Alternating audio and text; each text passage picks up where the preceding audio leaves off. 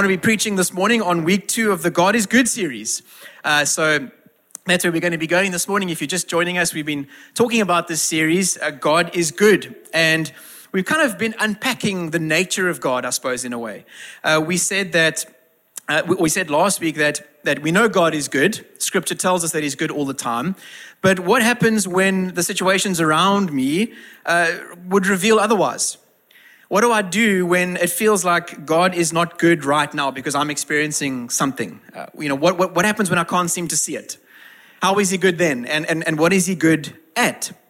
Uh, you know, we, we uh, had this little moment last week in church, and I'm going to give us the moment uh, again this morning. All the uh, seasoned Christians, there, that, that famous joke God is good all the time and all the time. God is good. There, there, there it is. All the, all, the, all the new church people are like, what on earth was that? But uh, it's a little thing that we just used to do when we, when we uh, uh, declare and confirm this, uh, this truth that God is good in Scripture. And so we've been, you know, we've been talking about some of these characteristics of, of what God is like and, and, and who He is. And, you know, apart from obviously the, the fairly big deal of uh, rescuing us from sin, a life of sin and death, and giving us a life of freedom, conveying us into into the relationship with his son Jesus through his resurrection, God is good for many other reasons also. Uh, and Nathan Finochio, actually one of the guys that I follow, he says that you can never know God exhaustively, but you can know him accurately. We can never ever know God exhaustively. It's not like we'll get to the end of knowing who he is, right? He's from eternity, he's greater than eternity. But we can know him accurately because he has revealed himself to us in his son. Jesus. We know that scripture in John 1, for example, says that the word became flesh and dwelt among us. That's Christ. That's, that's Jesus. Colossians says that God was pleased for all of his fullness to dwell in Jesus. So, so how can we know him personally? Or, or, or rather, we can know him personally and accurately through his son, Jesus. And, and let's discover some of those attributes that we've been talking about. This, this, this, this goodness that is greater than what we would ever fully understand. And, and, and last week we talked about how God is good because he is a good leader. That was the week one of the conversation. He said, God is good because he is a good leader. He's a shepherd. And we actually sang about it this morning, didn't we, in this, in this last song? Um, and we said that because he is the shepherd, we are the sheep, uh, we have a duty of following his leadership. There's many kinds of leaders out there, some of them good, some of them need help. But Jesus is good because he's a good leader and he's our shepherd. And so we have this duty, almost this responsibility of following him. And so today, building on that conversation in week two, I want to talk to you about how God is good because he is a good forgiver. God is a good forgiver. Can we, can we discover the goodness of God in this, in this divine attribute of his forgiveness? And we're going to see in scripture how that's absolutely true. You know, whenever we talk about this topic of forgiveness, I'm sure that it conjures up quite a few different emotions, doesn't it? Perhaps you think of a situation where you were asked to extend forgiveness to someone. Maybe you were in a situation where you needed it from someone.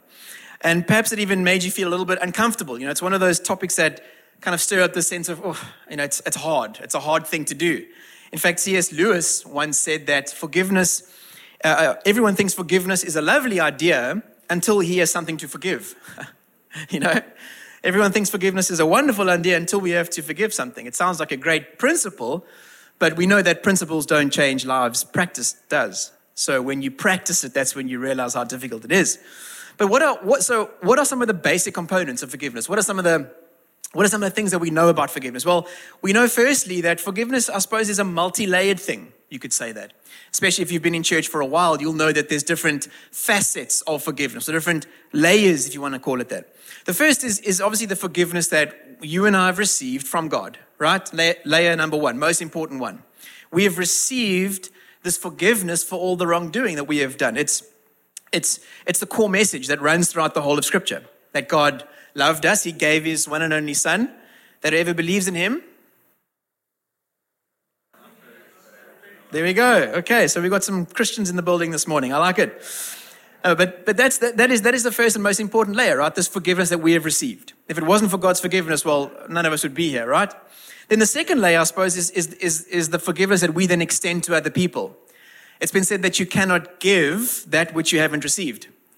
And so we receive this forgiveness from God and we extend this forgiveness to other people. It's, you know, and, and I suppose it's often also one of the most difficult things because sometimes we battle with this, this thing of, of, of us being our own worst enemy. You've heard that saying before. We battle with this self condemnation, this self criticism sometimes that can be very, very destructive and actually harmful to our growth. And so, not only do we need to receive God's forgiveness for ourselves, but we also have to extend it to others to share that same message with them. Uh, and then I suppose that is the kind of the, the, the, the third and final step is this um, extending it to, to, to other people. Um, in terms of what the word actually means, this is something that we also might know. The word forgiveness in the original Greek means to send away. It means to send away. I really like that picture. It's to send away or to put aside, to put away an offense or a wrongdoing. That's a very, very descriptive image for me. And we're going to get to some scripture just now that kind of um, illustrates it for us. But in terms of the sending away principle, we also know that the reason why we do that is because it's a command from the Lord. It's an instruction from Him. That's also something that I'm sure most of us will know about forgiveness. Uh, Ephesians 4:32 from the CSB translation says this. This is this is this is Paul's letter to the church. This is his code of conduct. I suppose you could call it that for how Christians should live. He says, "And be kind and compassionate to one another, forgiving one another, just as God also forgave you in Christ." You see the pattern there?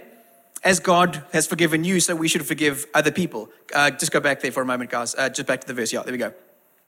Uh, this, this, this verse, by the way, it's a, if you ever wanted to picture what society could look like, this is a great, this is a great filter. Imagine a society where we were kind and compassionate to one another. so imagine for a moment how our world would look, just living on one verse in, in, in, in Scripture. Slightly different to what we see out there, right? But we also know one more thing about what we know, not there yet, guys. Um, one more thing that we might know about forgiveness is that, this is quite tricky, it is possible to receive it and not extend it. Anyone ever harbored a thought of unforgiveness in their heart towards someone? Yeah, it's true. It's, it, it is, and this is the part I suppose that's quite shocking about this, this principle is it's very, very easy to receive it and not extend it and live in this thing of unforgiveness. Um, and that is really quite detrimental. And, and, and I suppose this is my hope in sharing um, this message with you this morning. My hope is that you won't only firstly develop a healthy, a healthy understanding of, of the principle of forgiveness, but that you'd also have the courage to implement it in a new way. That's my hope. My hope is that you will develop a healthy understanding because it looks slightly different to what the world might suggest, and then have the confidence, the courage, the strength to implement it.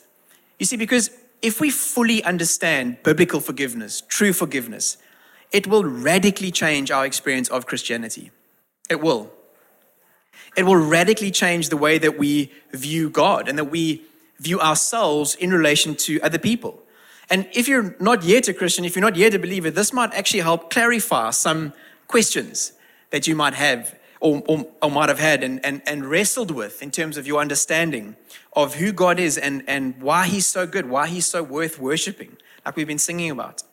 So that's, that's kind of where we're going to go. And, and this is the key idea, friends. This is the, this is the crux of the topic of forgiveness that I want to leave with us this morning. And this is what's going to distinguish it from a self, a, a self-help seminar, right? This is not going to be a psychology lesson. This is, this is, this is, this, this is the crux. Forgiveness friends, is more spiritual than we realize because biblical forgiveness is not cheap grace, it's very expensive love. That came at the highest possible price. True forgiveness, biblical forgiveness, the kind that God is asking us to receive and release, is not cheap grace. It's very, very expensive love. And we're going to look at some scriptures that are going to help us unpack this idea this morning. The title of my message is Invaluable. And we're going to discover together from scripture a little bit about what this looks like. So should we go there? Should we have a look at one of these, one of these verses? Psalm 103 uh, is one of my, I know I say this every week, but it's one of my all-time favorite verses in scripture. Uh, in fact, um, when I was battling with a bit of a bit of a back injury some some years ago, I did this big study on healing scriptures, and this was the one that I just memorized and read over and over and over again. Um, look, at, look at how forgiveness is linked to praise in this, in, this, in this passage. This is obviously David, he writes in Psalm 103 My soul, bless the Lord, and all that is within me, bless his holy name. My soul, bless the Lord, and do not forget all his benefits. Do not forget all his benefits. He forgives all your iniquity. He heals all your diseases. He redeems your life from the pit. He crowns you with faithful love and compassion. He satisfies you with good things. Your youth is renewed like the eagles. Man, that verse is so beautiful. It's so good. It says, My soul, do not forget. Do not forget all the things that God has done. Notice how it starts. It says, My soul, bless the Lord. And all that is within me, bless his holy name. You know, we've been talking about kids this morning. How many of us know the golden rule that we teach toddlers? Please and thank you, right? Please and thank you to the, to, to the little ones. Don't forget to say please. Don't forget to say thank you. But I wondered about this verse and I thought, you know, some Christians are like that, aren't we? With our Heavenly Father, we say, please and thank you. Uh, please, God, won't you just give me this thing that I'm looking for? And thank you so much. Appreciate it. I think we should change that to praise and thank you. because, you know, this is the connection you can see in this verse. Praise was not something academic or transactional for David. It wasn't like I'm going to do right and I'm going to get this thing from God. No, praise was central to being functional for him. Praise is not something optional or transactional, it was something essential to being functional as a believer. He's saying, God, I can't do this without you. Even, even if I don't get through this, God, even if there's a difficult season right now, I will tell my soul, bless the Lord, and do not forget all his benefits. Do you see the difference there? This is, this is removing the feeling from the action, from the intended action. God, my feelings don't show me that I should praise you right now. I really don't feel like it. But my soul, I will bless the Lord. I will, I will not forget all of his benefits. I'll remind myself of the good things that you have done. God, you are good, irrespective of what I'm seeing right now. And how are you good? Forgives all our iniquities, and he heals all of our diseases. You see the importance there? How, how this, this attitude of, of praise should be at the front and center when it comes to this conversation. And, you know, is that not why it's hard sometimes to ask for forgiveness from other people? Our feelings get in the way, don't, don't they? We have this feeling of, you know, if I if I ask for forgiveness, it's gonna I'm gonna have to admit that I'm wrong. And we don't want to do that because we associate wrong with blame and blame with punishment. It's that cycle that goes, oh, I'm wrong, so I'm going to get blamed. And if I'm blamed, I'm, going to get punished. And that's, that's unchristlike, isn't it? It's the other way around. He is, he is freely forgiven us. He is, we've just read in this verse that while we were yet sinners, Christ died for us. And so instead of having a feelings response, we should have a spirit response. Looking at Jesus, because guess what? He doesn't deal with us as our sins deserve. Look at, look at verse 10 in the same passage. He does not deal with us according to our sins, nor repay us according to our iniquities.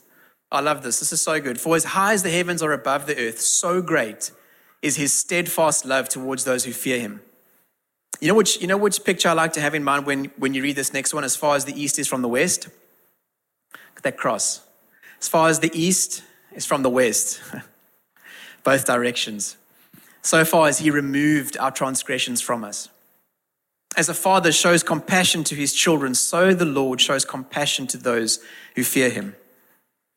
I'm convinced, friends, that when we immerse ourselves in this biblical idea of forgiveness, that's when we will begin to learn to extend that to other people. This kind of true forgiveness, the one that's not waiting for the other person or someone else to mess up so we can blame them and then punish them and then feel good about ourselves. No, it's a completely freeing thing. Can you see the, can, can you see that difference there? This is where this is where true true forgiveness comes from. And you know, I suppose if there was one thing that I could say to, to seasoned Christians right now, if I can just talk to the seasoned Christians for a moment, um, can we please not make it harder for people to experience God's grace than what it already is? I feel like so many times we place these, these obstacles in front of people. Oh, you have to get your life cleaned up before you come to church. You know that? Anyone ever heard that? I mean, we get asked every week, oh, Lord, you know, I've, you don't know what I've done. I, can't, I surely can't come to church. I'm like, ah, oh, no, that's not, that's not what it is. Let's rather take away those obstacles. Let's take away the hindrances so people have, have no harder road to, to receive the good news of Jesus. Man, Jesus went to the woman at the well. You understand what I'm saying? He went to the woman at the well. And this is, this is our call as Christians. We need, to, we need to tell people that in Christ you can be forgiven. Don't worry about cleaning your things up before you come there. Just come to church. Just come and receive. Come and receive what God has in store for you. And that's, that's because, you know, forgiveness, it's not a prerequisite of salvation, but it is a symptom of those who have been truly saved. Forgiveness is not a prerequisite. You don't have to earn God's forgiveness and grace by forgiving other people, but when you are forgiven by God's mercy and grace, that's when He begins to change you. It's not like, Lord, there's, there's nothing I could do in my own strength to produce this right standing with you that I need. That, that came through Christ. Forgiveness isn't a tool that we use to get right with God. Nothing in our own efforts could, could do that. You got right with God through Jesus, and forgiven is who you are in God. Forgiveness isn't a tool that I use to get right with God. Forgiven is who I am in God. First John chapter 1 verse 9 says this, if we have no sin or if we say we have no sin, we deceive ourselves. The truth is not in us. We all need this. But if we confess our sins, he is faithful and just to forgive us our sins and to cleanse us from all unrighteousness. You know, when you are saved, you are forgiven, and then you are forgiving to others. This is the model. This is our, where, where our strength comes from. And it's a, it's a link, actually, uh, for some more uh, heaven points for our seasoned Christians who can remember the Lord's Prayer. Right? How does it go? And forgive us our debts as we forgive us our, for, uh, uh, forgive our debtors. You see the link? And so, and so I suppose, church, you could say that the degree by which you appropriate your salvation is the degree by which you will be forgiving. The degree by which you appropriate, you make your own, you receive, you internalize your salvation, that's the degree by which you will be forgiving. So if you battle with forgiving people, like I have, like all of us have, ask the Holy Spirit to reveal to you just how much you've been saved. Ask Him to reveal to you just how much you've been saved and watch what happens. Watch what happens. So here's the thing this is the, this is, this is the deal. How is it possible to receive this and not extend it? Why do we, why do we battle offering it and asking for it? How is it, how is it possible? And how do we sometimes view God's forgiveness as cheap grace? Meaning I can do whatever I want and God will just forgive me when it's actually very, very expensive love. Well, let's look at two incredible passages of scripture that give us two, two conditions, two um, causes, I suppose, of unforgiveness, and then the antidote or the cure, the solution to each of those things. And, and the first condition that keeps us in, in unforgiveness is pride which we're going to discover from this passage now. And for that, you need resurrection. For that, you need resurrection. You know, some things will, will not go away. No matter how much you talk about them, reason them, try and justify them, try and rationalize them, pride is one of those things. Pride is one of those things that you have to just say, it is nailed to the cross. It's done. It's done. That's what we spoke about over Easter, right? The old man has gone, the new has come. And of course, humility should be growing in its place, but every now and then we need to go back to the cross and just say, that old prideful me, it's gone. It has no place. Because it is one of those things that are so destructive to receiving and then extending this kind of forgiveness. Have a look at Matthew 18, church. This is from verse 21 to 35. This is a really, really powerful teaching that Jesus gives. And just as a bit of a context, he's just spoken about the, the parable of the lost coin and things like that. He's, he's, he's actually doing this whole um, series, if you want to call it that, on relationships and how important it is for us to bear these biblical principles in mind. And then he talks about this in Matthew 28. Peter approaches Jesus and said, How many times must I forgive my brother or sister who sins against me? it's like testing him here, right? As many as seven times. I tell you, not as many as seven, Jesus replied, but 70 times seven. Now, just pause there for a moment, guys uh, Jesus is not giving us a maths lesson of the head here. Okay? It's not, okay, 480. Ah, someone's with me this morning. Thank you, sir. 490. He's giving us a heart lesson on grace. You see that? It's not like, okay, well, 489, now I'm free. It's no, it's this is a heart lesson on grace. The, the implied answer is there is no end, right? And so, for this reason, how he explains this the kingdom of heaven can be compared to a king who wanted to settle accounts with his servants. When he began to settle accounts, one who owed 10,000 talents was brought before him. Just as a matter of interest, you know how many 10,000 talents were? Roughly 200 years, sorry, 200,000 years worth of wages. 200,000 years. I mean, it, you can see that Jesus is making an exaggerated point here, right? This is how much this guy owed. Since he did not have the money to pay it back, his master commanded that he, his wife, his children, and everything he had be sold to pay the debt. At this, the servant fell face down before him and said, Be patient with me, and I will pay you everything. It's impossible to pay it back. I mean, how he got into that much debt? Anyway, then the master of that servant had compassion, released him, and forgave him the loan. That servant went out, the same guy that's just been forgiven, and found one of his fellow servants who owed him a hundred denarii, which is about a year's wages. He grabbed him, started choking him, and said, Pay what you owe. Crazy, crazy. His fellow servant fell face down and began begging him, Be patient with me and I will pay you back. The exact same plea that he had just made with his master, but he wasn't willing. Instead, he threw him into the prison until he could pay back what he owed. When the other servants saw what had taken place, they were deeply distressed and went and reported to their master everything that had happened.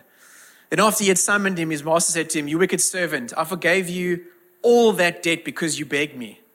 Shouldn't you also have had mercy on your fellow servant, as I had mercy on you? And because he was angry, his master handed him over to the jailers to be tortured. Oh, that's heavy. Until he could pay everything that was owed. So my heavenly Father will do to you unless every one of you forgive his brother or sister from your heart. That's a really stern, strong worded passage of scripture. You know what it's saying?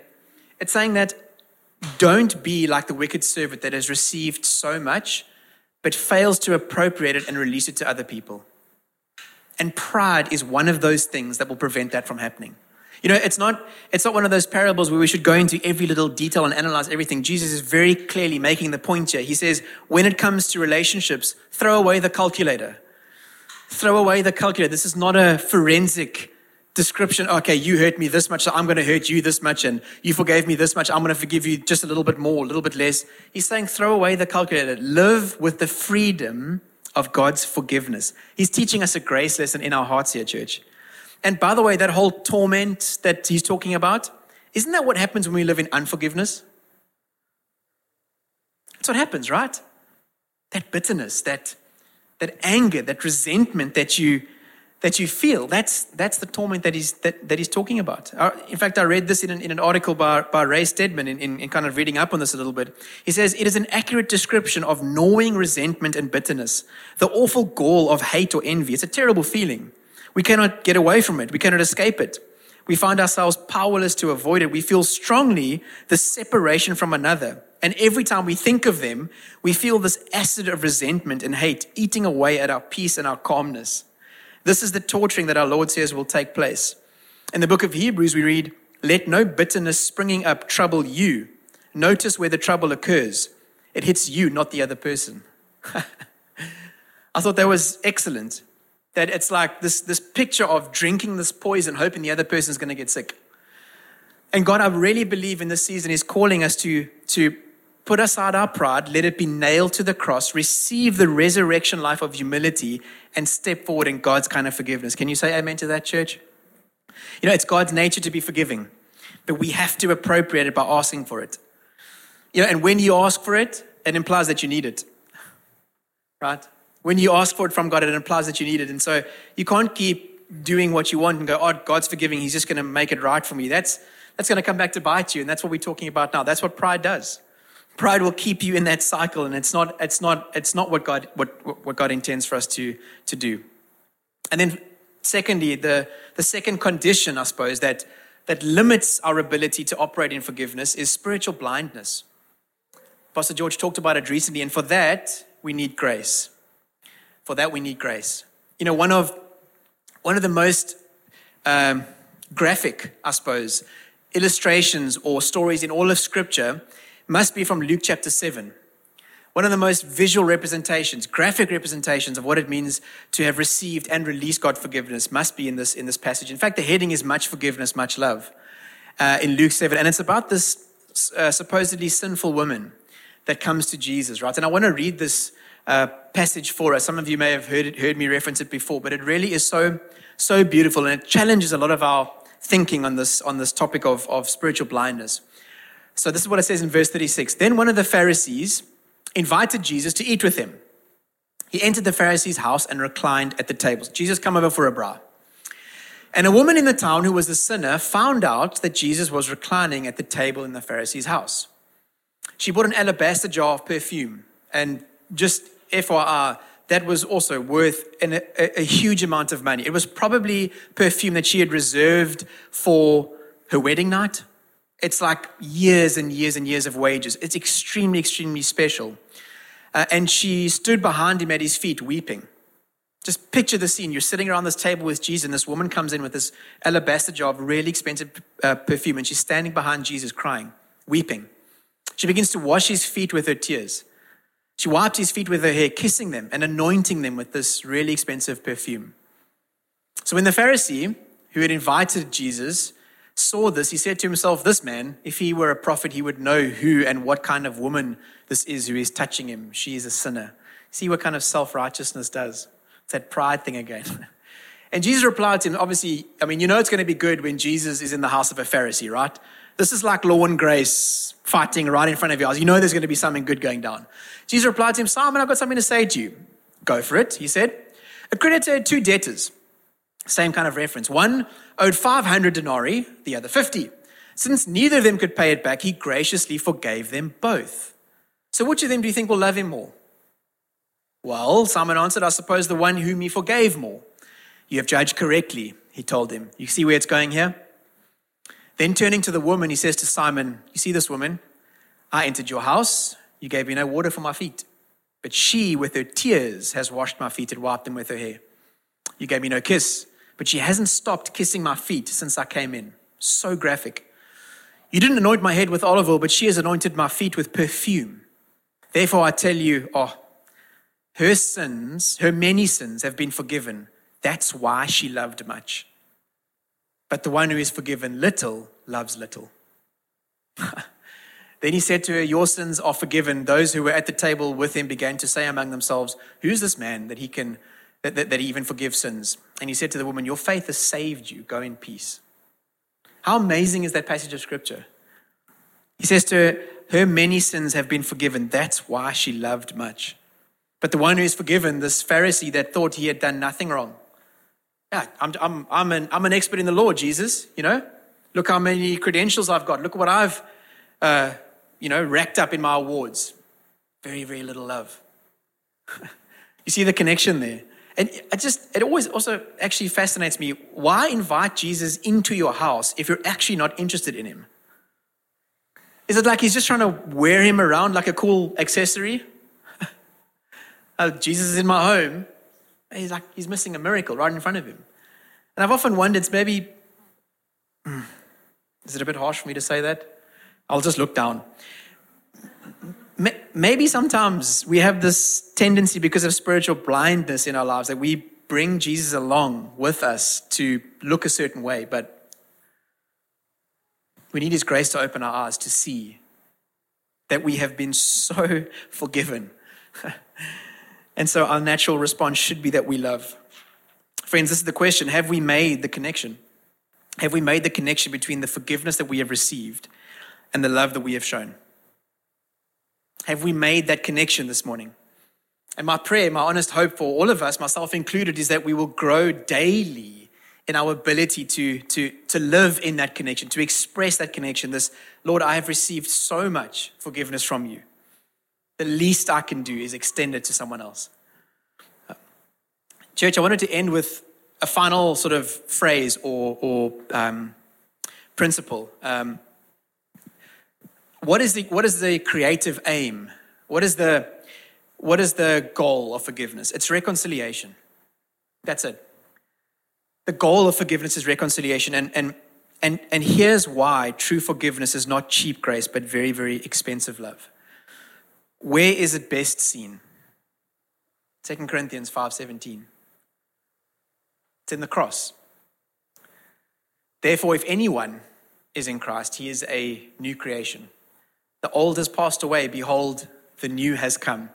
All this is from God, who through Christ reconciled us to himself. That's part one. Part two, and gave us the ministry of reconciliation. that is, in Christ, God was reconciling the world to himself, not counting their trespasses against them, and entrusting to us the message of reconciliation. Friends, the same spirit that raised Jesus from the dead dwells in you. And, and through pride and spiritual blindness, we sometimes miss it. And when we live that way, we aren't actually diminishing God's power. It's not dependent on our ability to see it. We're just reflecting it badly. That's the crux.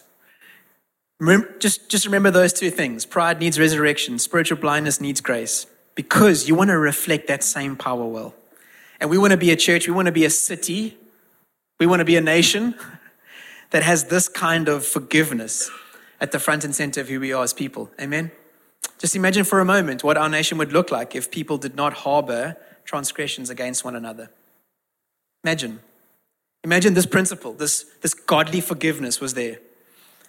One more verse, uh, friends. I want to I wanna close with this, with, with, with this idea. What does it look like? Is there a practical picture in Scripture of what it actually looks like apart from the one that we've just seen? This, this kind of true forgiveness. True forgiveness is one that exudes warmth, doesn't it? It celebrates that you've ended this conflict and that you've, and that you've brought about this reconciliation. And it's the kind of forgiveness that usually ends in an embrace of some kind. And if you've been around Father's House Church for a while, you'll know that our church's mission largely was based on Luke chapter 15, the parable of the prodigal son. And I'm just going to take two or three verses from here to end with this picture of what this kind of forgiveness looks like. And when this prodigal son arose and came to his father, uh, but while he was still a long way off, his father saw him and felt compassion and ran and embraced him and kissed him.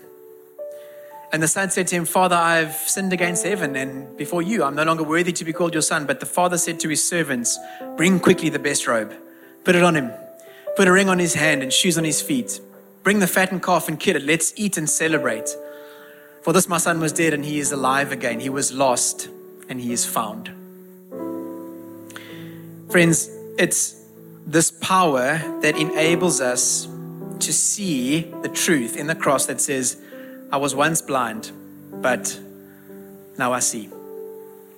May we be a church, may we be a generation of people that when you wake up tomorrow morning and you go to that workplace, that you extend the same kind of forgiveness to other people. It's not cheap grace. We're not saying do whatever you want. But we are saying this was a really, really expensive price to pay for this freedom that we're standing in. So I hope that encouraged you this morning and gave us something to think about as we look forward to, to the rest of our week. Could we stand together this morning, church, and, and pray? There was something there that I, that I said about, you know, when we operate in unforgiveness, we don't diminish God's power, we just reflect it badly. And I maybe just want to take a moment and pray into that specifically this morning. And, and if, you, if you're sitting here today, if you, if you know that there's someone that has maybe come to mind that you need to either ask for forgiveness from or offer it to, I want to just encourage you that it's, it is God's power that's going to make this possible. It's not necessarily in our own strength, it's in His power, the same power that raised Christ from the dead, dwelling in you. And if you are in a good space this morning relationally, maybe you've heard something today that you can share with someone else. That's what being disciples are all about, right? If our greatest resources are in our relationships, then let's invest into those this week. But Father, as we just close our eyes and bow our heads before you, just as a way of acknowledging your presence and zoning in a little bit. We pray that you would give us the courage, give us the strength to live this out, live this principle out. Maybe put it into practice, Father. Thank you that you model true forgiveness to us. Lord, and when we when we have taken it for granted, we ask for your forgiveness. And, and would you would you would you make that right? Would you would you bring it to our attention that that this cost you dearly, our freedom. And Father, we just pray for those moments this, this week that lie ahead where we're faced with this tension of do I forgive or do I not? Or do I ask or do I not? We pray that by your Spirit, you will just reveal to us the words that we need to say in those moments. As we thank you that the outcome is reconciliation, and that is far better than sitting with unforgiveness in our hearts, Jesus. You've given us clear principles. You've given us clear guidelines to live in freedom. And we pray this morning as a church that we would commit to that, modeling that, not only for our generation, but for future generations, Lord. We want people to grow up with the spirit of forgiveness surrounding them. Because that's where we know, Father, we experience your love. Thank you so much for modeling that to us, Jesus. And we keep our eyes fixed on you this week. Thank you for, for victory in Jesus' name in this area. And we celebrate all that you are going to do in us and through us. And in your wonderful name we pray. And Father's house, JBay said, Amen. Thank you, church, so much. Could you give God a shout of praise and worship this morning as we, uh, yeah, just reflect on, on his goodness?